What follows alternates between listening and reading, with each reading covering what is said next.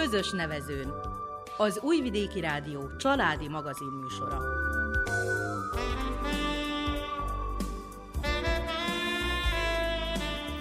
Köszöntjük hallgatóinkat a mikrofonnál Nánás Janikó. És Miklós Csongor. A zenét Verica Polyákovics válogatja, a műszaki munkatársunk Boris Gyuranin.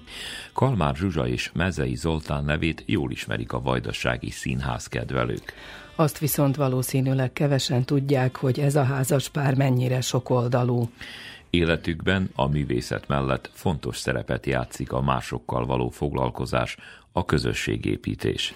A legfontosabb viszont a családjuk, vagyis három gyermekük. Velük beszélgetünk a közös nevezőn mai adásában. Először Zsuzsától kértünk bemutatkozást. Elsősorban anya vagyok, feleség vagyok, önmaga felé törekvő útkereső vagyok, harmadsorban, vagy negyedsorban pedig színésznő vagyok. Három gyermekünk van, ugye most már lassan 30 éve nyűjjük egymást, és magunkat ebben a kapcsolatban, ami örömteli, és van egy 17 éves, mindjárt 17 éves lányunk, egy mindjárt 14 éves fiunk, és egy kicsi fiunk, aki mindjárt 7 éves. Tehát őszi gyerekek, ezért mondom, hogy mindjárt. Tehát már nem lehet rájuk mondani az előző kort, hanem a következőt kell mondani. Ezt kikérik maguknak, hogyha kicsinyítve vannak, és nem nagyobbítva.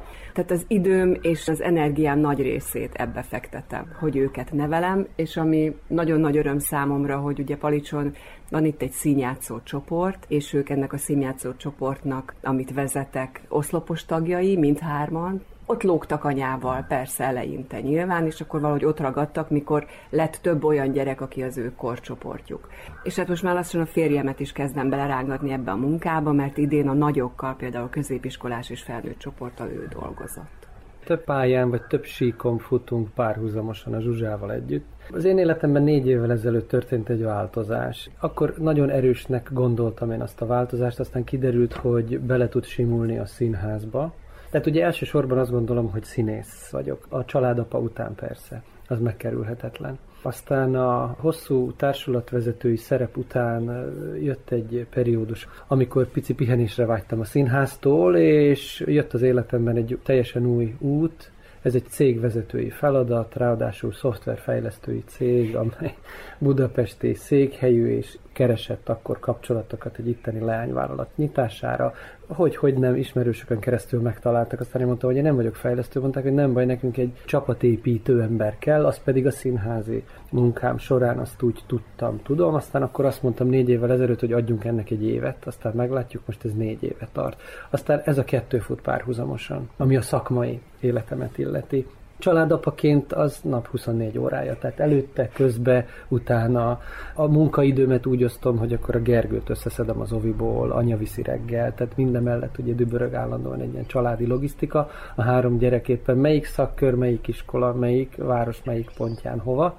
Emellett, vagy emellé jött be idén, amit a Zsuzsa az előbb említett, hogy a Palicsi színjátszó Grundal egy végtelenül jó ízű, laza, szabad munkába tudtam belefogni, egyébként fölnőtt darab, ha bár ők már nem gyerekek, de még nem fölnőttek, ugye kamaszkor, középiskolások, főiskolások ott vannak a vízválasztón. Velük már lehet komoly dolgokról beszélgetni és komoly dolgokról szólni, és volt egy darab, amit én nagyon szerettem még régről, ez a bizonyos Kreón, ami az Antigóni görög dráma nyomán a 10x évvel ezelőtti Hernyák György osztályozó vidéki színművészeti főiskolán Pámer Csilla, Mácsai Endre, Hajdú Tamás barát Attila vizsga előadása volt. És ez bekerült a színházba, futott pár évig, és aztán lekerült műsorról. És ezt a darabot nagyon szerettem. Azóta is. És ránéztem a gyerekekre, fú, a kreont vegyük elő. Picit adaptáltuk, másképp gondoltuk, fölfrissítettük, meg húztuk, mit tudom én, és ebből lett egy nagyon jó kis előadás, de túl azon egy nagyon jó munka. Tehát számomra ez egy fölüdülés volt, föltöltődés, egy igazi színházi élmény.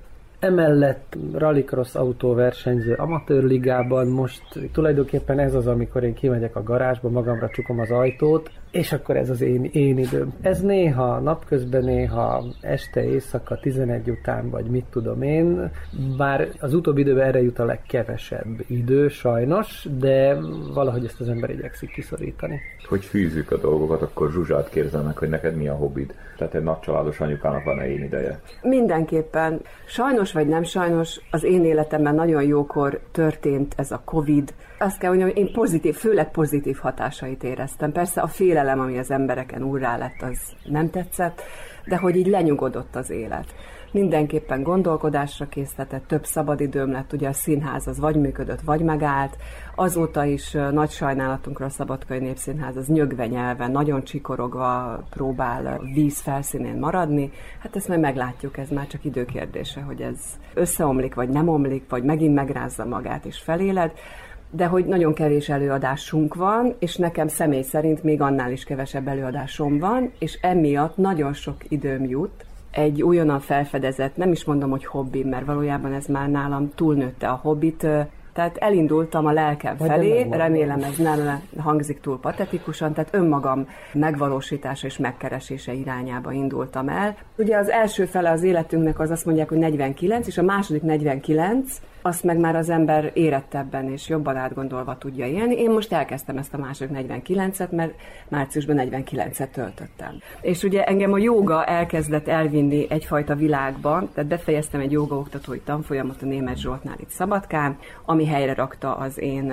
gerincsérvemet, és én ebben a jogában akkor nagyon megtaláltam magam. Tehát a kicsit ugye visszatérve a Covid-ra, ez a lenyugodás, ez a valamiféle belső béke megtalálás, amiközben a világ a fejed fölött összeomlik. Ez azt jelenti, hogy volt egy kis békétlenség benned.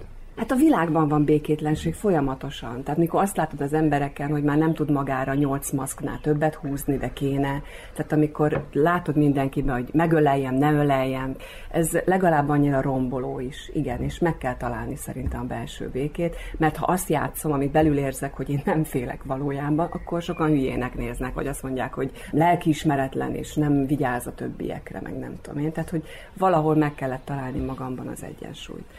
És akkor egyrészt ebben a joga gyakorlásban találtam meg, másrészt meg elindultam egy ilyen online is elvégezhető főiskolára, úgymond, ami joga pszichológiát és egy védikus ismereteket tartalmazó utat jelent, és hát ennek nyomán, mivel az én férjem nagyon segítőkész ilyen szempontból, sőt azt hiszem, hogy ő is nyitott. És akkor mi egy nagy vállalkozásba vágtunk bele, így ketten, hogy mi nyitottunk egy ilyen jogaházat, ami természetesen nem csak jogával foglalkozik, de ez az elsődleges feladata neki, de célunk az, hogy teret adjunk több olyan fajta foglalkozásnak, ami az emberek energetikájával, ami egy kicsit a holisztikus gyógyítással talán közelebbi kapcsolatban Alternatív van. gyógymódok. Alternatív gyógymódok. Ez most indult, ez május hete. elején, 9-én indítottuk, és nekem ez most minden energiámat elveszi, és adja is egyrészt, mert várakozásomon felüli a jelentkezők száma és az érdeklődők száma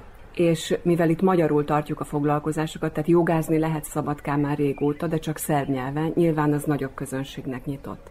De hogy itt palicson és magyarul, és hogy ennyi embert érdekel, az nagyon jó megerősítés számomra és számunkra, hogy érdemes volt ezt itt elindítani és megpróbálni, és ez is bizonyítja azt, hogy az embereknek igenis igényük van valami új dologra, valami másra, mint ez az anyagi, érzékelhető, érzékekkel megfogható világ. Mindenkinek igénye van egy kicsit önmagával törődni. Önmagával törődni, és abban megerősödni, hogy nem csak ez van, hanem van valami belül is, ami talán még tágabb, mint ez, ami kint van. Most Zoli, akkor ezt te is így látod, vagy kiféle Zsuzsát? A Zsuzsa belehúz engem ebben, de nem kell nagyon rángatni. Az igazság az, hogy lehet, hogy én önmagamtól nem folynék ebbe ennyire bele. Nyitott vagyok, én évek óta használok olyan fajta gyógymódokat, ami alternatív vagy lélekgyógyászat. Mert ugye az életem sora rá baleset itt, húz, szorít, nyom, ott, stb. kis stresszoldás, ilyenek, és én ezeket az embereket megkerestem, vagy elém jöttek, vagy csak mellém sodródtak, és nem utasítottam el, akik ilyesmivel foglalkoznak nem csak joga, hanem mit tudom, családállítás, regresszió, van itt egy csomó dolog. Tehát ez eleve nem állt tőlem távol. Amikor a Zsuzsa előállt ezzel, hogy ő jogázna, mert kipróbálja, mert a gerincszerves hogy pro, csináld. És azt láttam, hogy örül, boldog, gerincsel nincsen probléma, tehát ez csak a fizikai van ahogy rakodnak körénk ezek az emberek, vagy találkozunk ilyen másként látó, vagy hogy is mondjam, tehát nem akarok nagyon homályosan fogalmazni, de ez nehéz precízen, precízen ja. körbe rajzolni, hogy ez ne legyen hókuszpók. Tehát ahogy egyre több olyan ember jön mellénk, aki picit a belső világot keresi, és afelé, és azzal gyógyít, és azzal foglalkozik, és a Zsuzsa ugye időközben elvégezte ezt a joga oktatói tanfolyamot, egyszer csak így bevillant, hogy mi volna, ha itt Palicson, ahol mi nagyon szeretünk élni, a mellettünk lévő házat megvennénk. Ez egy régi kis ház, fölújítás alatt állt már az előző tulajdonos, de úgy nem haladt túl nagy léptekbe, és tulajdonképpen ezt mi kikunyeráltuk, ezt a házat egy adott ponton. Teljes mértékben ez egy vállalkozás, tehát bankhitelből megvettük, és az addig összespórolt pénzünket és családi, szülői támogatást, amit össze tudtunk szedni, azzal pedig ezt a házat folyamatban van, hogy fölújítjuk. Az alsó rész az kész, és belül már ott van egy olyan minőségű terem, ez egy joga stúdió, de alkalmas bármiféle közösségi tevékenységre, vagy hát szinte bármiféle. 10-10 pár embernek a befogadására, a promócióktól kezdve másfajta lélekgyógyászati tevékenység, vagy akár improvizatív próbaterem a gyerekekkel, sok minden benne lehet, és majd tervezünk tovább menni a külső részt megcsinálni, most majd az udvar következik, stb. stb. Tehát az elmúlt fél évünk az szinte kizárólag erről szól, hogy ezt a munkánk mellett, a hobbiaink mellett, a nem is tudom, az életünk mellett, az apa és anyaság mellett, ezt úgy megyünk át, és akkor szögelünk, fúrunk, faragunk, egyik mester jön, másik mester jön, és engem ez borzasztóan boldoggá tesz. Valahogy így húzzuk ebben egymást, vagy visszük, vagy motiváljuk ebben egymást. Nekem a színház idén két projekt volt, és mind a kettőt nagyon szerettem. Az egyik a Három nővér, Sebestyén Abba rendezése Szabadkai Népszínház keretén belül, ez októberi bemutató, vagy ott valahol, tehát őszibe, szeptember, a, szeptember végi, így van. Évad elejé bemutató, nagyon szeretem versenyin szerepét játszom benne, és imádom, tehát nagyon szeretem. Játszhatnánk kicsit többet, ez a hiányérzet, ami tök jó lenne kicsit többet játszani. A másik színházi projekt meg ez a bizonyos Kreón a gyerekekkel, amivel aztán megnyertük a Vajdasági Szemlét, a KSV, tehát díjat is hozott, tehát más is úgy gondolta, hogy ez jó, viszont mi belül nagyon élveztük egymás társaságát, a gyerekekkel én is fordítva, és egy olyan kalandba vittem őket bele, amiben úgy jöttek, olyan energiát adtak, hogy hihetetlen, és azon gondolkodunk, hogy ezt talán folytatni kéne, és a következő év vadnak a, nem is tudom, a darabját latolgatjuk itt a Zsuzsával, hogy mi lenne, ha ez lenne, mi lenne, ha zenés lenne. Én viccből elkezdtem, hogy gyerekek, most ez dráma és nagy komoly hűha, most jövőre zenéset csinálunk, és aztán így lassan elhisszük én magam is. Hát építjük a Palicsi Színházat. Hát általában, mire így nagyon rávetjük magunkat, akkor abból előbb-utóbb, ha nem is ugyanaz lesz, amit elterveztünk, de valami lesz belőle.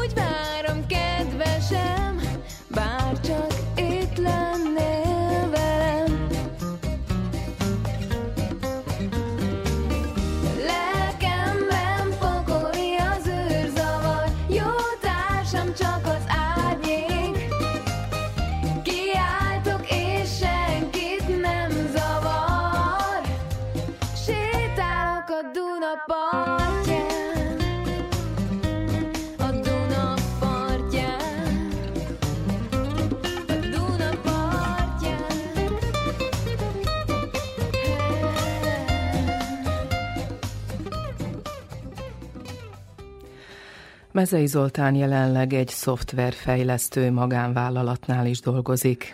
Korábban a Szabadkai Népszínház művészeti vezetője volt, ami megterhelő volt, de hasznos is.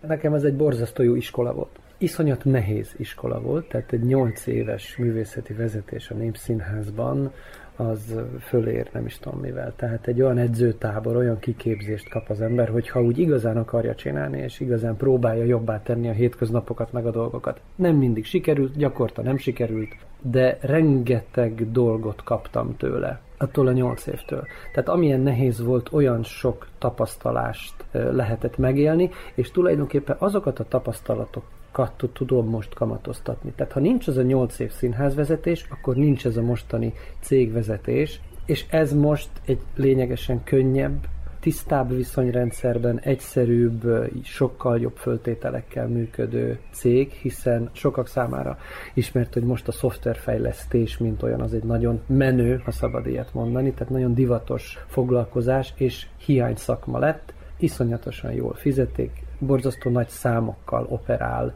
ez a szféra.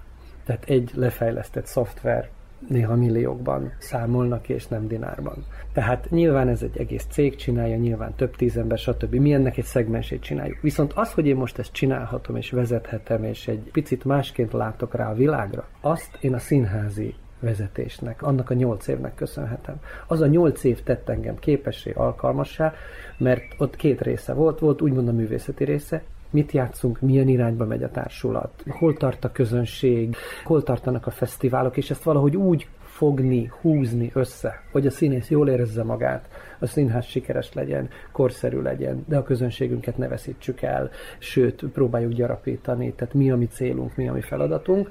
Ugye ez a úgymond a művészeti része. A másik, mindezt gyakorlatban összehozni. Hány, mennyi, ki vitte, ki nem szólt, mennyi pénz, mit nem ítéltek meg, mit ítéltek meg, hogyan számolunk ezt, stb. stb. Tehát erre nagyon sok rétű volt ez Melyik a, a nehezebb része? Hát a gyakorlat, nem tudom. Nem, a, a népszínházban a, a kivitelezés. Tehát azt, hogy kitalálunk egy darabot, nagyszerű. Szereposztás, nagyszerű. Van egy remek rendezőnk, jó ide jó, nagyon jó, van kedve mindenkinek, nagyszerű. Na most ezt végigvinni a rendszeren, hogy elkészüljön díszlet, kosztüm, jelmez, marketing, tehát, azt viszont halál.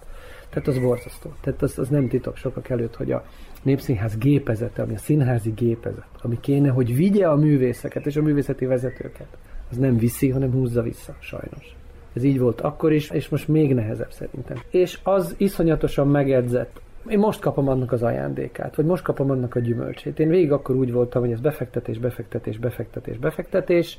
Voltak jó dolgok ott is, amit így rögtön visszakapott az ember, sikerek, fesztiválok, mit tudom én, pénzben semmiképpen nem, tehát az, hogyha mindenki ki volt fizetve, akkor mindenki boldog volt, ha nagyon óvatosan ki tudtunk mindenkit fizetni, akinek megígértem, hogy valószínűen ennyit fogsz kapni majd, ha eljössz hozzánk dolgozni.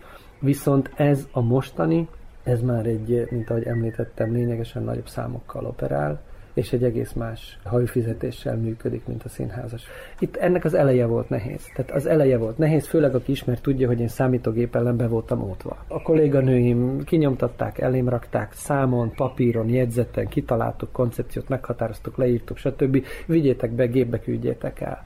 Ott még volt ilyen segítségem. Itt a cégvezetésben nincs. Van egy könyvelő, van jogász, van nem tudom ki, akik külsősök, viszont minden administratív dolog az enyém. De túl ezen, én végigmentem egy kiképzésen. Egy alap. Tehát, hogy mit csinál a cég, hogy fejlesztünk egy szoftvert, mi az Scrum, mi az ez, mi az az, mi az amaz. És én úgy voltam vele, hogy 40x évesen én kerestem a lehetőségét annak, hogy na, akkor színházasztunk 8 évig, most menjünk pénzt keresni ha kell pizzafutárként, de ha nem muszáj, akkor az akkor mégsem. És ez bekopogtatott az ablakon hozzám. És először mondtam a kollégámnak, barátomnak, aki fölhívott, mondta, hogy figyelj, mi közöm nekem, ez aranyos vagy, hogy gondolsz rám, de nekem semmi közöm a szó. De ne, ne, ne, ne. Majd ők intézik, meg a te dolgod más. És akkor úgy voltam, hogy adok neki egy esélyt, és én alávetettem magamat először egy, nem tudom én, hány oldalas szakmai leírásnak, tele idegen kifejezésekkel, számítógépes kifejezésekkel, amitől nem mondom, hogy heróton volt, de addig teljesen eltoltam magam. És úgy voltam, hogy van mit vesztenem, nincs. Akkor ugyan nézzük meg. Hát tartom magam olyan intelligensnek, hogy elolvasom egyszer-kétszer, előbb-utóbb megértem. És a, a csapattal, akik most már komoly csapattagok, fejlesztők, ővelük úgy kezdtem a gyerekek, én nem vagyok fejlesztő. Mit jelent az, hogy mörgyölünk? Mit jelent az, hogy amikor azt mondjátok, hogy nem tudom, mit akkor az mit csinál? És így én szótárt írtam, és ez így kezdődött, ez az eleje, ez nehéz volt, mire én ezt elkezdtem átlátni, stb. stb. De most már most már gurul is élvezem, és most már... Most a már itthon is dobálózik ilyen kifejezésekkel, hogy ő bizonygassa. Most nem. Akarom az Excel-t, hogy figyelj, az Excel, hát előtte engem ki lehetett az Excel lezavarni a világban. Mint engem most. Az Excel a barátunk. Bizonyos dolgokra iszonyatosan jó, és nem csak az, tehát nyilván most viccelek, de sikerült ezen a belső akadályomon nekem átlépni, és bejött. És kiderült, hogy nagyon sok paralel van a színházzal. Tehát nagyon sok párhuzamos dolog van. Más a díszlet, más a kosztüm, itt és ott. Viszont egyéni teljesítmény, de csapatba játszunk. Hol tart az egyén, milyen baja van, elakadása van, meg kell simogatni a fejét, vagy össze kell ráncolni a szemöldököt, vagy mit kell ahhoz csinálni, hogy ő a lehető legjobb formáját hozza egyénileg, de ugyanakkor vigye a csapatot előre. És ugyanez volt a színházban. Individumok vannak, egyéni alakítások, egyéni teljesítmények, viszont az egésznek kell jó fele menni, tehát ebből kifolyólag nagyon érdekes.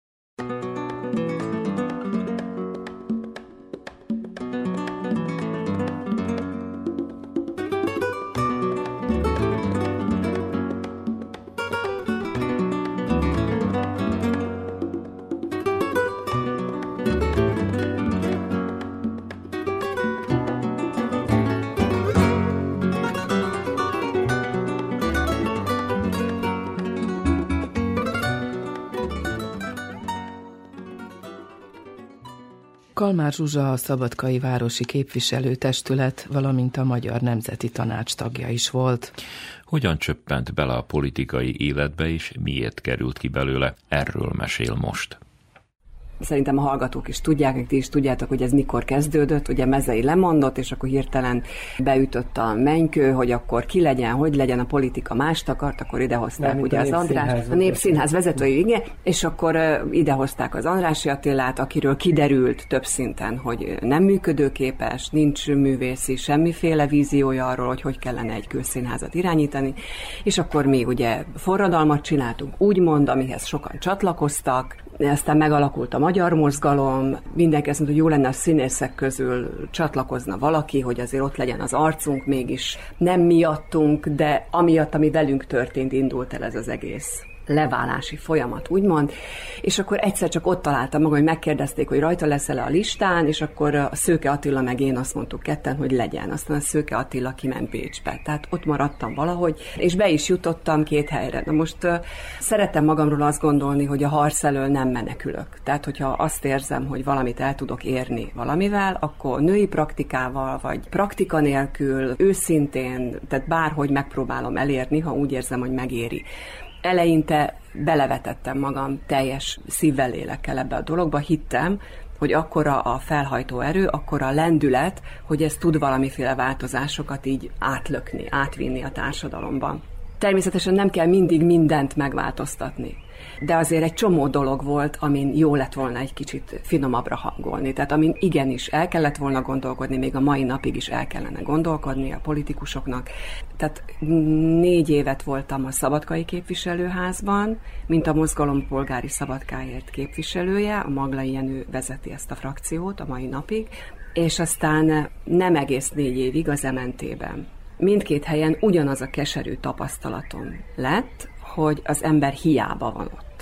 Egyrészt azért keserű a tapasztalat, mert a második évben ugyanazokat a dolgokat mondtuk el, amit az elsőben, a harmadik évben ugyanazokat a dolgokat mondtuk el, mind a két helyen. Tehát egyszer csak ott, ja, most van a költségvetési, akkor előveszem a tavalyi jegyzeteimet, és ez szörnyű szerintem. És az is szörnyű, hogy akik döntenek a sorsunk felől, azok nagy része tiszteleta, igen kevés kivételnek, pusztán bólogatnak. Tehát pusztán azért ülnek ott, hogy felvegyék a napi díjat.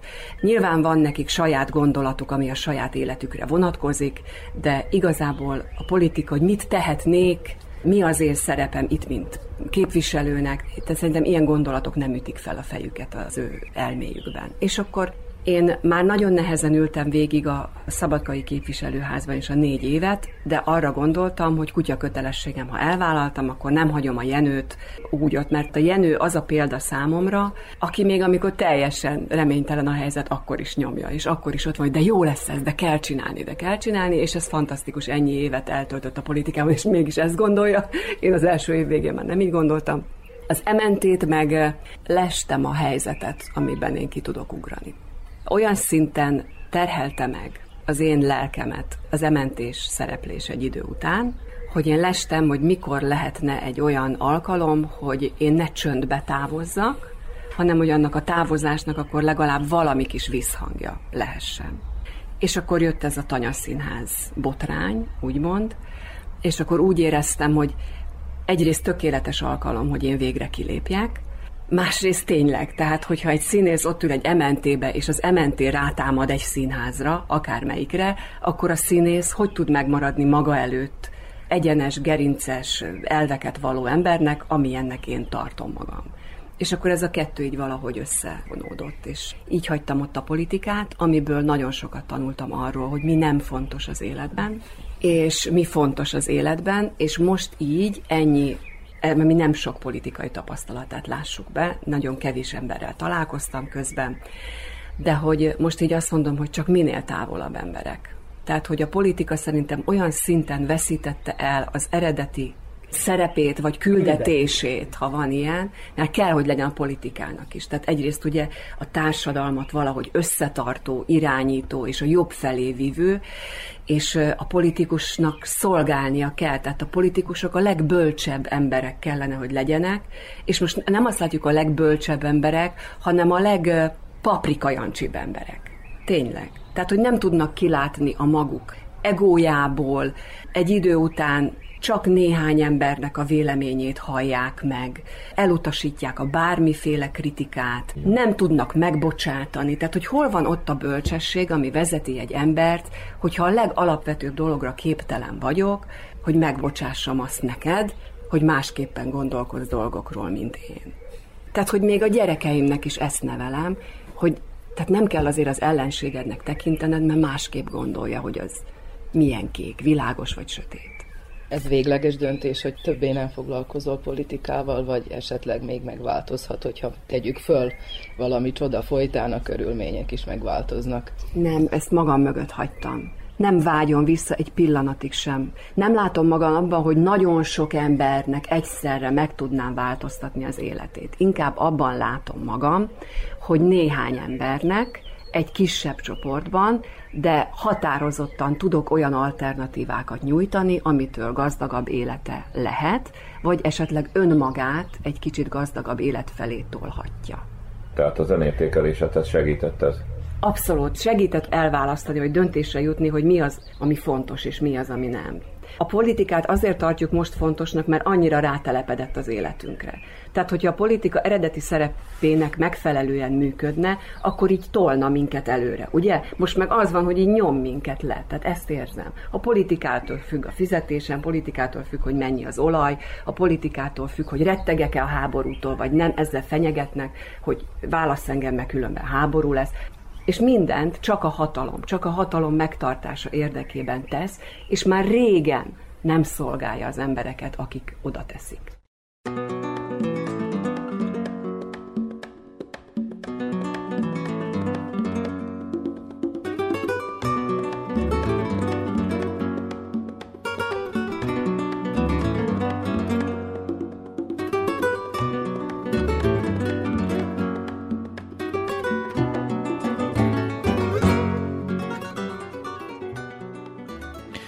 Kedves hallgatóink, önök továbbra is a közös nevezőnt hallgatják, folytatjuk a beszélgetést a Kalmár mezei házaspárral.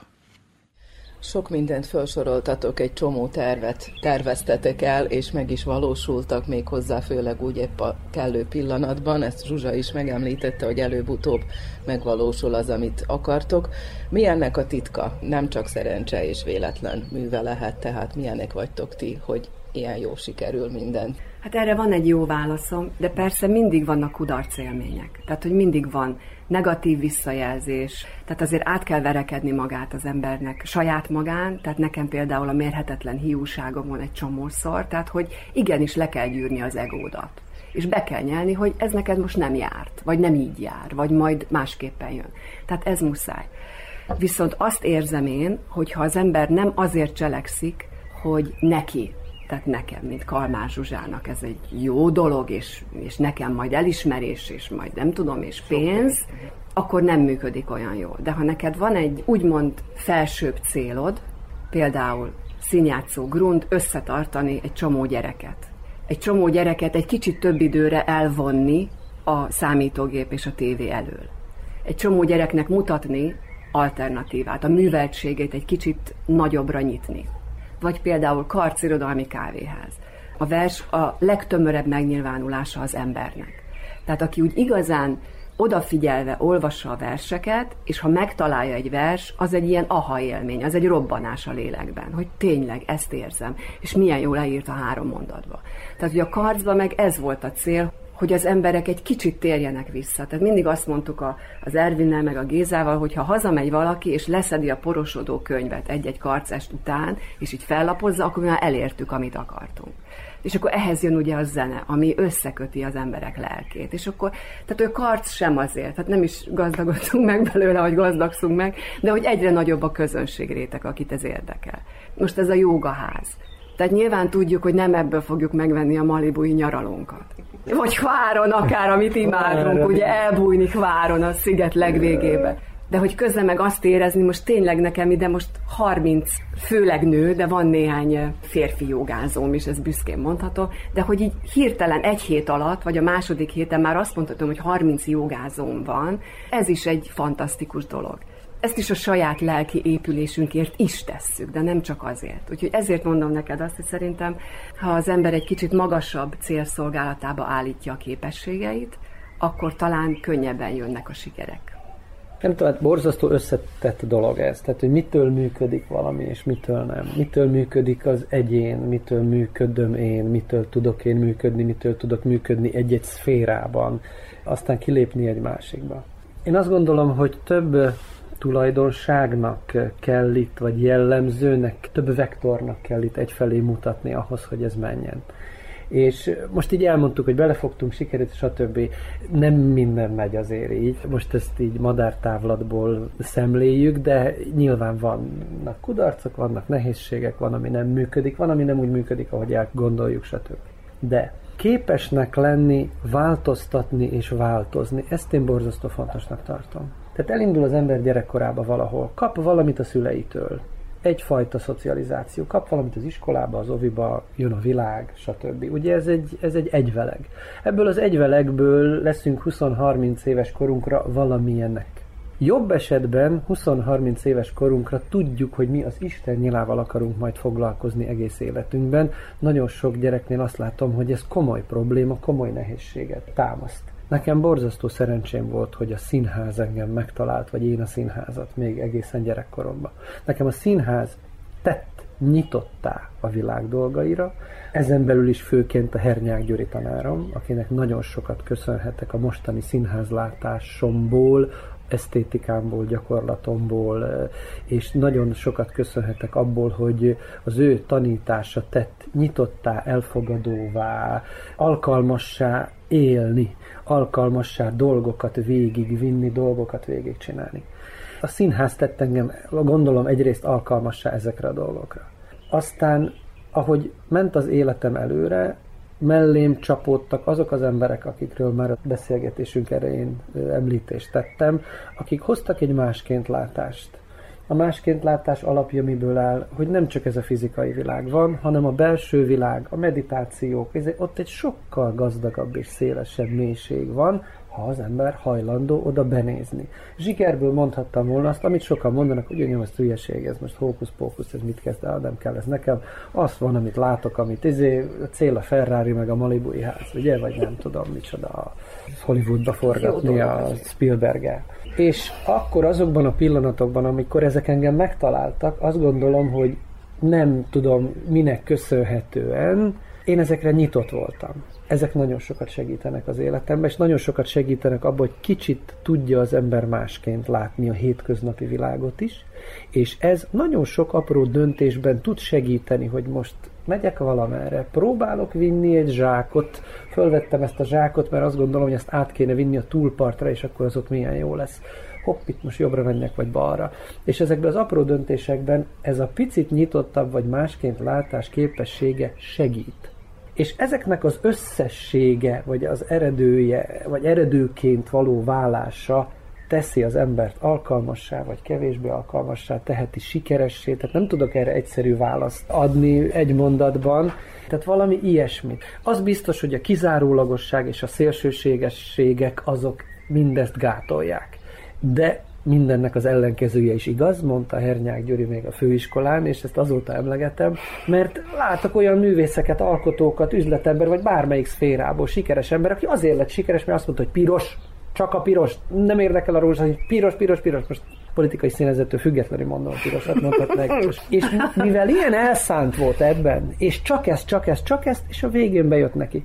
Én nem tudnám ezt csinálni. Én pont az ellenkezője vagyok, hogy piros, hát, de mi van, ha sárga? Mérleg ráadásul. Zöld és mérleg. Nagyon sok mérlegelés, vívódás, viszont a változásra való nyitottság, annak a készsége meghallani a világ zaját, hangját most, ahogyan dübörög, és abból leszűrni a magam eszenciáját, és az vezessen tovább, tehát valami ilyesmihez. Halálos szenvedéllyel Hallgatom minden éjjel A régi jazzgitár talál Rejtélyes dallam pendül Holdfény is táncra perdül Megrészegíti az éjszakát. Játsz még jazzgitár, hogy mindig ezt halljam. Cinkos holdvilágnál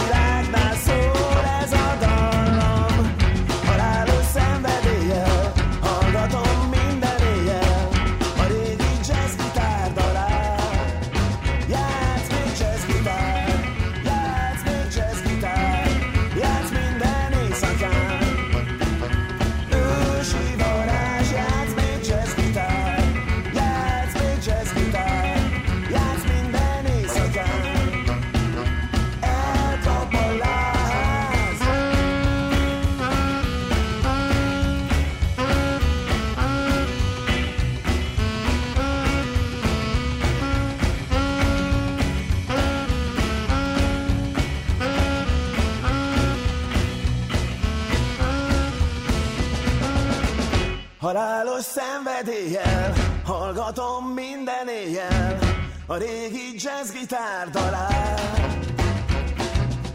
Rejtélyes dalom pendül Holdfény is táncra perdül Megrészegíti az éjszakát.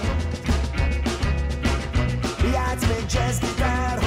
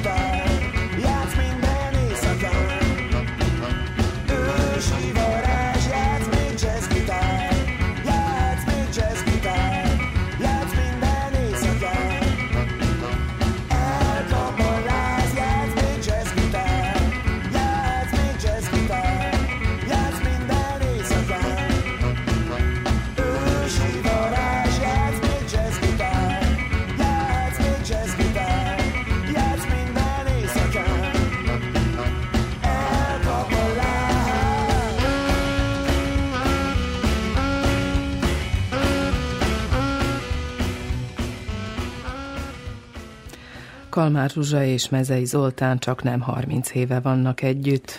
Házasságuk boldog és örömteli, de nem volt mindig nehézségektől, kihívásoktól mentes.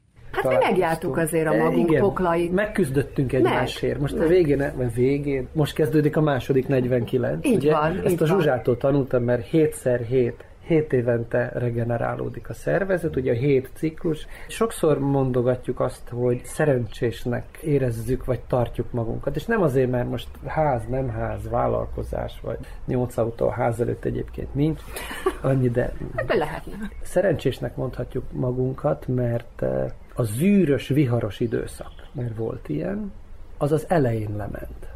Az az első hét év, pont az első ciklus, az volt zűrös és viharos. Voltak benne biztonságosabb periódusok, aztán én elkerültem Nyíregyházára, Zsuzsa Egerbe, aztán együtt is, külön is, soha igazán külön, de távol is egymástól, na ott zörgött az ég sokszor mivel túléltük azt, és valamitől azt éreztük mind a ketten, hogy annak ellenére, hogy egy hajszál választ el bizonyos pillanatokban, hogy teljesen elszakadjunk egymástól, valahogy azt éreztük, hogy valami ősi, vagy nem is tudom, nem akarom túl misztifikálni, de valami erős, valami csak odahúz, és csak itt van nekem a Zsuzsa mellett a helyem, és gondolom meg, hát az elmondás alapján valahogy ő is így élte meg, vagy így érezte.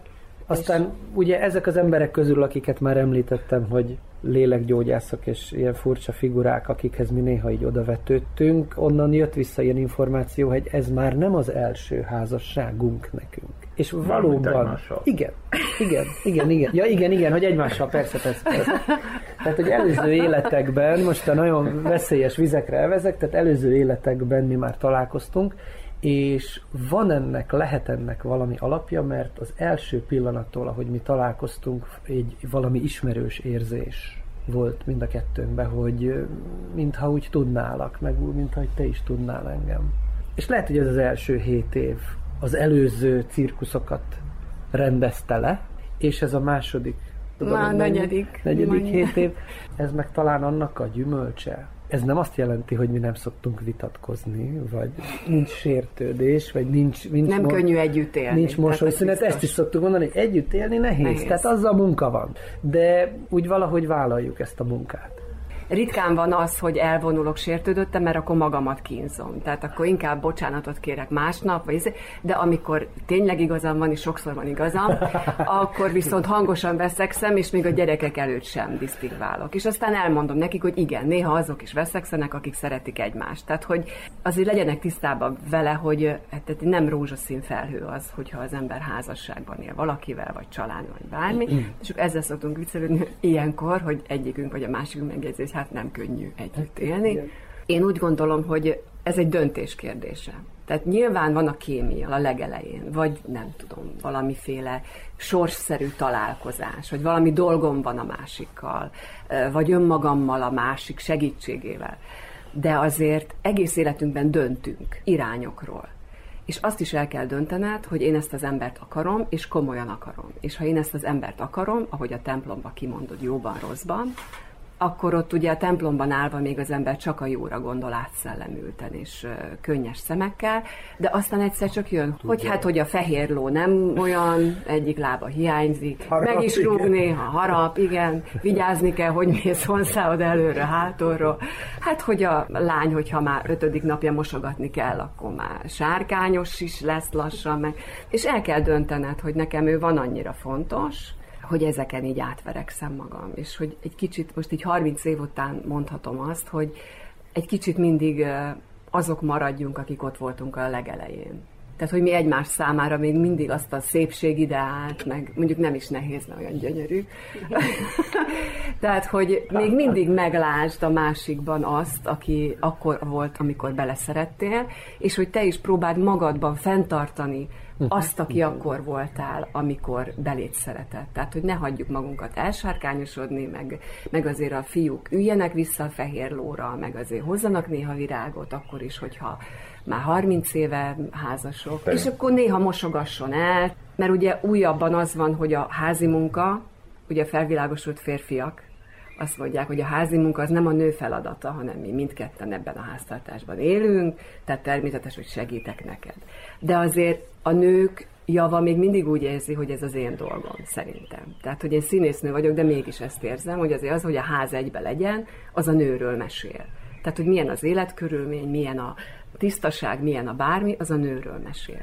És nekem nagyon jól esik az, hogy ő néha elmosogat, vagy felsöpröget, vagy összepakol, vagy a gyerekeket hajtva összerakják, mire hazajövök. Próbáról, előadásról, bármiről a házat, hogy azért tegye meg ezt az a férfi, aki még ettől nem fog veszíteni a macsóságából, szerintem. Apropó gyerekek, a három gyerek az itt Vajdaságban, meg hát mások is nagy családnak számít. Ez úgy magától jött, terveztétek, mert ez is egy olyan sarkalatos kérdés a párok az emberek életében, hogy egy gyerek, két gyerek, divat az is, hogy nincs gyerek most már. Tervezettel lettetek nagy családosok? Igen. Én igen, Igen, mert hogy igen. Danica néni, aki nekem a szomszédasszonyom volt gyerekkoromban, ő egyszer olvasta az én tenyeremet, hogy tudta vagy nem, nem tudom, és itt a tenyér oldalán van eh, három csík. Tehát, hogy ahány csíkod van, annyi gyereked lesz. És nekem a Danica néni mondta, hogy nekem három csíkom van. És akkor én ott ki betettem a kis agyam, hogy jó van, három gyerek, majd, ugye.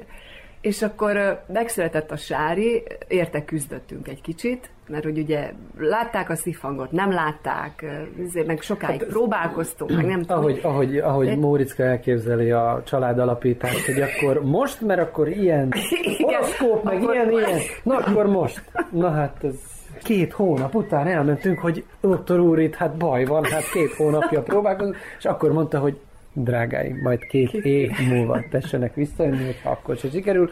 És akkor miután elengedtük ezt a dolgot, hogy akkor ilyen hónap, ilyen horoszkóp, ilyen anyám kénye, nem tudom micsoda, és akkor úgy. Igen, és aztán akkor utána terveztük, hogy akkor kicsit a Sári megnő, akkor három, három év körülbelül, ugye akkor még egy gyerek, és akkor az Ádám fiunk, ő kicsit intenzívebben igényelte a mi figyelmünket, fiúként igen, is. kicsit meggyűrt bennünket. Kicsit meggyűrt jobban bennünket, mint a Sári, aki egy angyal, és önálló volt már második hónapban. Ádám is, csak másképpen, tehát kicsit Ádám nagyobb feladat a számunkra. Nagyobb feladat.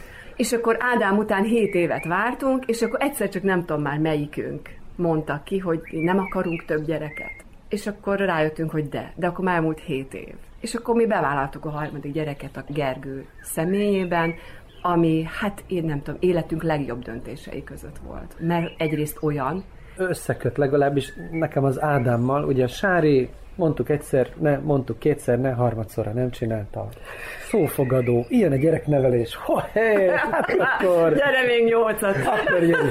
Jött az Ádám, Ádám fiú, de nem is a fiúságából kifolyólag, hanem Ádám az volt az első, hogy nem. Uff, nekem volt egy, hogy is mondjam, csak nálunk a családban erős patriarchális tradíciók és szocializálódás volt, és hát én is úgy voltam, hogy hát apa majd asztalra csap, és akkor azt mondja, hogy előre, akkor az előre. Ádámnál ez nem nagyon működött.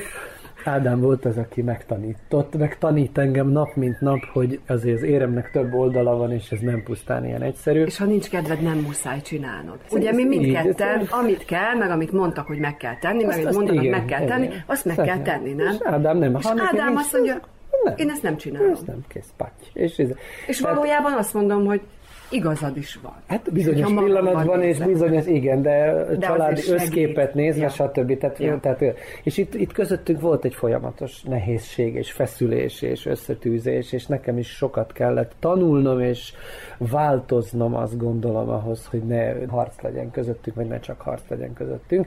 Ezek után volt az, hogy ú, hát akkor lehet, hogy elég a két gyermek. Elrepült hét év. Aztán elrepült a 7 év, legyen, ne legyen, hát legyen mégis, csak mert eredetileg is úgy terveztük, hogy több legyen.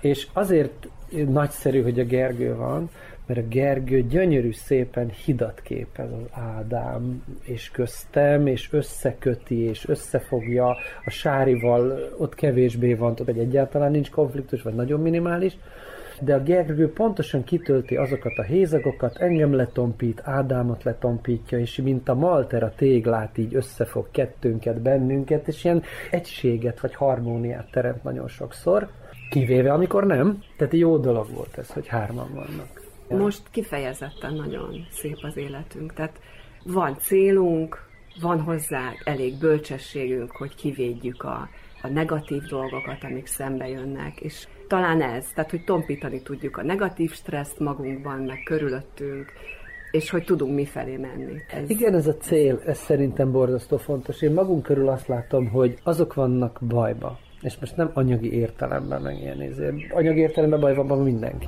a környéken, de jó, hanem azok vannak örvénybe, vagy krízisbe, vagy nem is tudom, akik elveszítik a célt.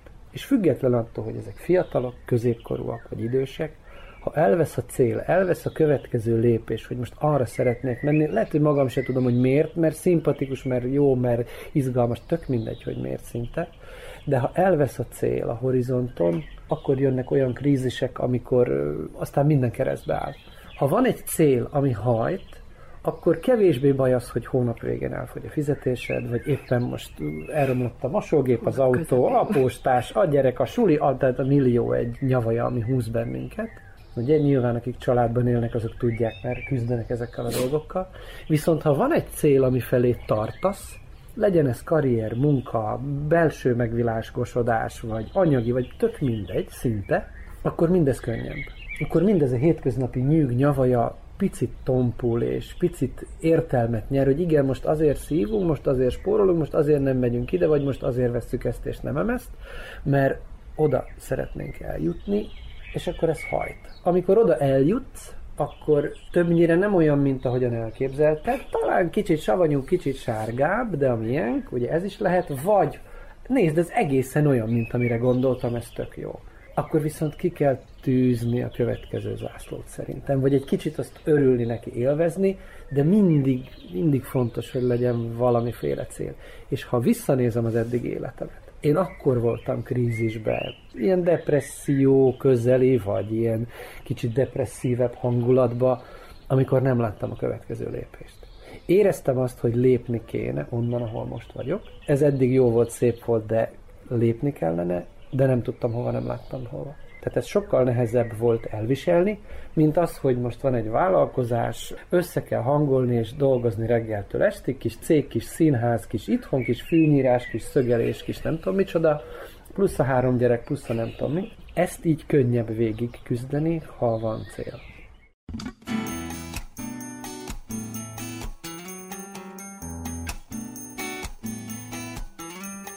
Játék,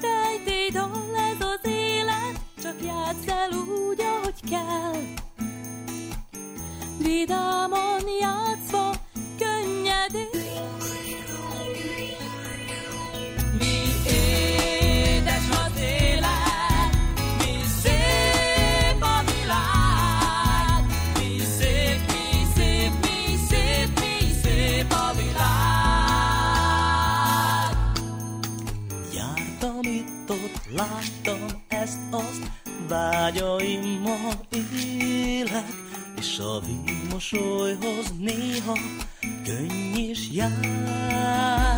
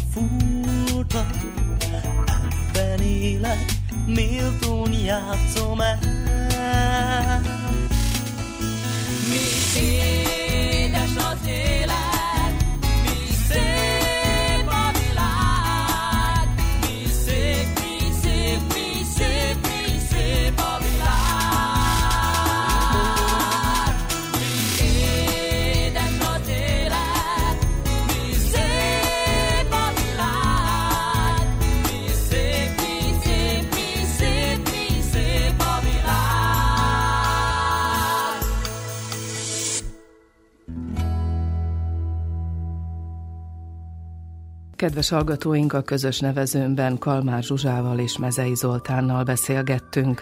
Adásunkhoz a zenét Verica Poljákovics válogatta, műszaki munkatársunk Boris Gyuranin volt, Nevükben is megköszöni figyelmüket Mánás Janikó. és Miklós Csongor. Maradjanak az Újvidéki Rádió mellett.